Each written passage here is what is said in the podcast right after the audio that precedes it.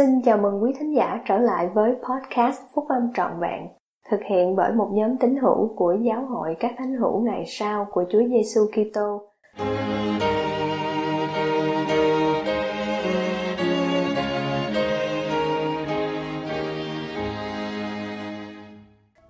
Tiếng nói của Chúa, bài của Chủ tịch Henry B. Eyring, đệ nhất cố vấn trong đệ nhất chủ tịch đoàn vào năm 2013 đăng trong tạp chí Liahona tháng Giêng năm 2013. Sách giáo lý và giao ước mời mọi người ở khắp nơi lắng nghe tiếng nói của Chúa Giêsu Kitô. Sách này chứa đầy các sứ điệp, những lời cảnh báo và khuyên nhủ đầy khích lệ của Ngài, được ban qua sự mặc khải cho các vị tiên tri đã được lựa chọn. Trong những điều mặc khải này, Chúng ta có thể thấy cách Thượng Đế có thể đáp ứng những lời cầu nguyện với đức tin của chúng ta bằng các sứ điệp chỉ dạy, bình an và cảnh báo. Trong những lời cầu nguyện của mình, chúng ta tìm cách biết được điều Thượng Đế muốn chúng ta làm, điều chúng ta nên làm để tìm thấy bình an và hạnh phúc trong cuộc sống này. Và cuộc sống mai sau, và điều nằm trước mặt chúng ta Sách giáo lý và giáo ước chứa đầy những câu trả lời cho những câu hỏi như vậy, được những người bình thường và các vị tiên tri đặt ra trong lời cầu nguyện khiêm nhường.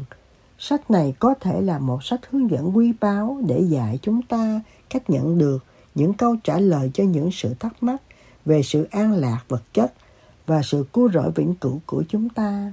Lòng khiêm nhường và đức tin nơi Chúa Giêsu Kitô chính là bí quyết Oliver Cowdery nhận được câu trả lời của Chúa về ước muốn của ông để giúp đỡ trong việc phiên dịch sách mặt môn. Hãy nhớ rằng nếu không có đức tin thì ngươi sẽ chẳng làm được gì cả. Cho nên hãy cầu xin trong đức tin, chớ coi thường những điều này, chớ cầu xin điều gì mà ngươi không nên cầu xin.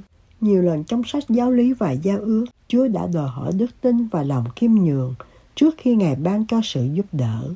Một lý do về điều này là những sự đáp ứng của Ngài có thể không đến theo như cách chúng ta kỳ vọng. Những sự đáp ứng này cũng sẽ không dễ dàng chấp nhận.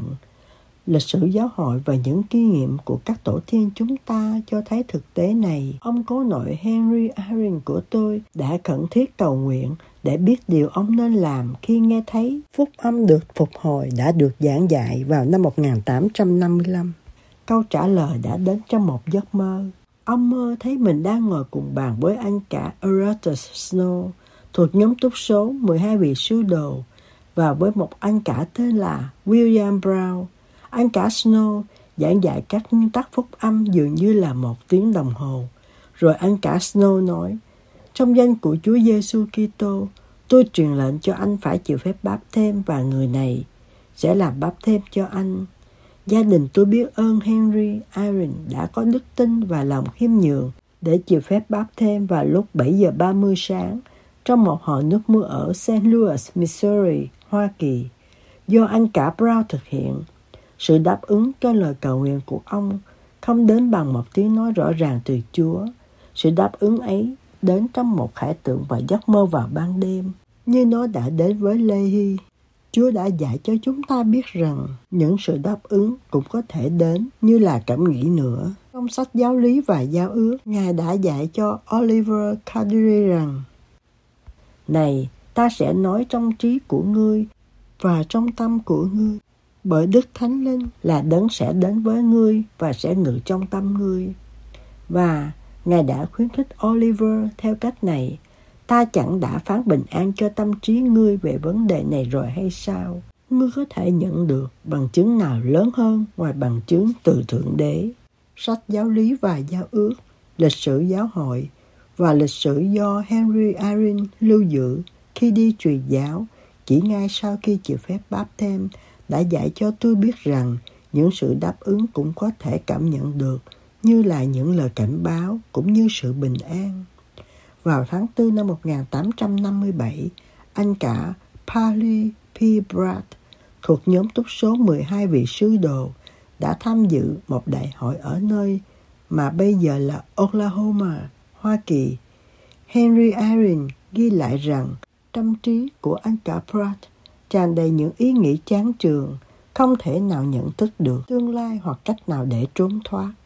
Henry ghi lại tin buồn diễn ra ngay sau đó về sự tuẫn đạo của vị sứ đồ. Anh cả Pratt đã tiến bước trong cuộc hành trình của mình bất chấp những cảm giác nguy hiểm, cũng giống như tiên tri Joseph Smith đã làm khi đến Carthage. Đây là lời chúng ngôn của tôi rằng Chúa luôn luôn đáp ứng cho lời cầu nguyện khiêm nhường với đức tin.